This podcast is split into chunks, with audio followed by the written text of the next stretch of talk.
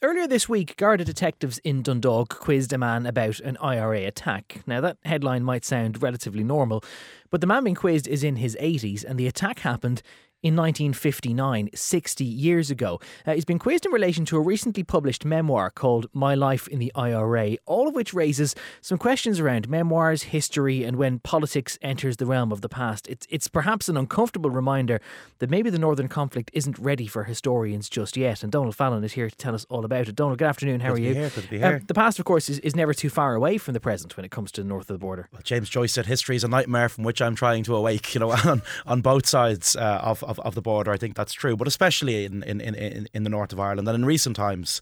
Uh, too. You know, the the past is always there, mm. and I mean the Northern Irish conflict. It was historically important. That's agreed on by everyone. What isn't agreed on, what's contested, is the manner in which the conflict should be engaged with and, and commemorated. And the news this week that, that Michael Ryan, author of this this very uh, interesting book, mm. My Life in the IRA, uh, was quizzed in relation to a memoir that's primarily set in the 1950s, uh, so before the Troubles. You know, yeah. before the date that we consider the Troubles have begun. It's something that historians and perhaps some, some politicians uh, will note with, with with, with kind of interest. So there has been a lot of investigation uh, into cold cases from the Troubles, yeah. 1969 to 1998. But for me, what, what's interesting about this story is it's that the really haphazard, ill-fated 1950s IRA border campaign. Mm. And, and, before we get into the whole uh, ethics or the sort of the difficult tangle about uh, how you can write about things and whether they're still open to, to criminal investigation, this is a book which has been warmly received for being so honest about the yeah, I, I, hope people don't, don't, don't hear us talk about this book and think this book is some kind of you know braggadocio about about one man's involvement in the IRA. It's anything but, to be honest. Michael Ryan was born in Dublin's East Wall uh, in the 1940s, and I think what this man has written is one of the most insightful autobiographies that I've ever read concerning life in a paramilitary okay. organisation. And I've read a lot of them, you know, from both loyalists, UVF, UDA, uh, and Republican perspectives. And what I like about this book is it doesn't have the usual kind of macho bravado that can feature in these books, but really it's an acknowledgement of mistakes, of misjudgment, futility. And it was launched by by the, the broadcaster Vincent Browne.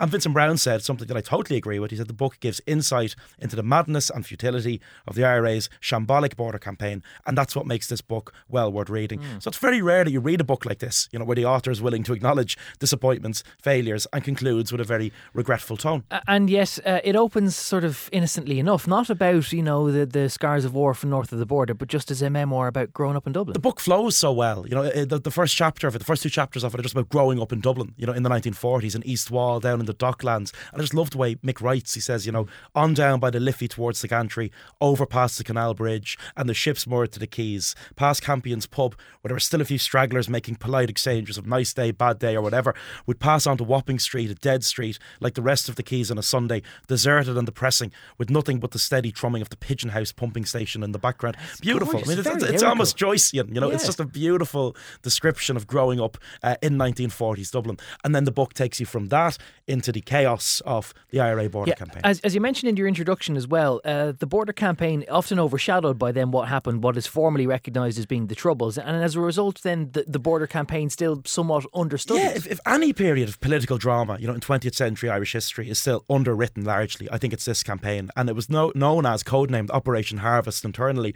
The border campaign was exactly what it sounds like. You know, it did exactly what it said on the tin, mm. essentially. Small groups of men move across the border in the cover of darkness, attack police and army points, and then move back into the south. Nothing happens in Belfast. They don't penetrate deep into Northern Ireland, but they hit on the border.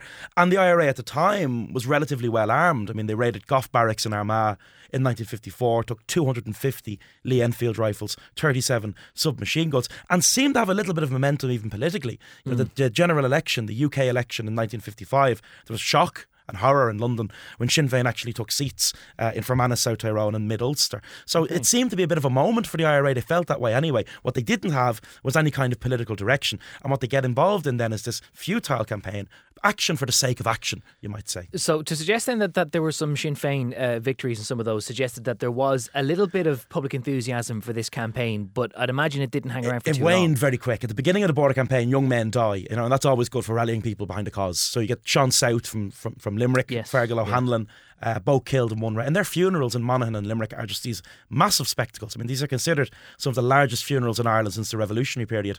But the public support wanes quickly because people ask a very important question: What's the point of this? You know, where is yeah. where is this going? It just seems like a, a, a tit for tat campaign of, of, of, small raids on barracks, mm. and public support wanes quickly for that reason.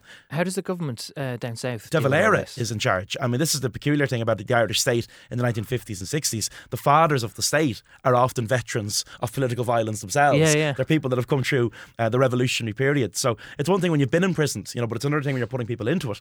And and the De Valera government really struggles with that, but they have to do something. In 1957, there's 341 incidents recorded in this campaign. In one year? 341 incidents wow. on the border.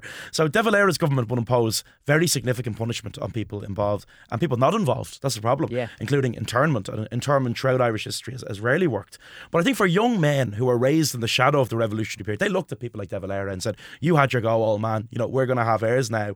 And I think they felt a kind of sad moral obligation to fight. They felt history alone will vindicate us. Mm. And, you know, in the words of one participant, he said what it was about was keeping the flame alive. It didn't matter if we went out and lost, if everyone was killed in one raid, we'd gone out, we kept the flame uh, alive. But it was directionless stuff. I mean, never capable of threatening to undermine the Northern Irish state in any way all it resulted in was the loss of lives of six RUC constables, eight IRA men, and the serious injury of dozens of people on both sides. I, I, suppose that whole point about keeping the flame alive as well. This is this being 1957. The border itself, or partition, is only what 35 Absolutely. years old. So they're sort of they're worried about it becoming normalised in the way to which it, it sort of has now. And um, ultimately, though, the campaign fizzles out, and the IRA has a slightly odd excuse yeah, then for ludicrously. I mean, when, when when explaining why the campaign has been brought to an end, the IRA blamed the general public. You know, it was your fault. And in their statement, they say. Foremost among the factors motivating this course of action has been the attitude of the general public, whose minds have been deliberately distracted from the supreme issue facing the Irish people, the unity and freedom of Ireland. Many people in 1950s yeah. Ireland perhaps would have argued there are other significant issues yeah. uh, at play too. But I've always found that statement kind of curious. Yeah. You know, I, we lost because you didn't rally behind us. I don't remember there being a plebiscite about whether they should have gone ahead with it in the first place, but but there we go. Um, talking then more about Michael Ryan's book, and it dramatically details one man's one man's involvement in, in all of this campaign and the language. I mean, what we heard earlier on about growing up in 1940s Dublin, the, the way the book flows is fantastic. And when it gets into the border campaign, I'd say it reads like it reads like a boy's own uh, adventure story and that's the magazine Boyzone, not the band. Yes, uh, for younger for younger listeners.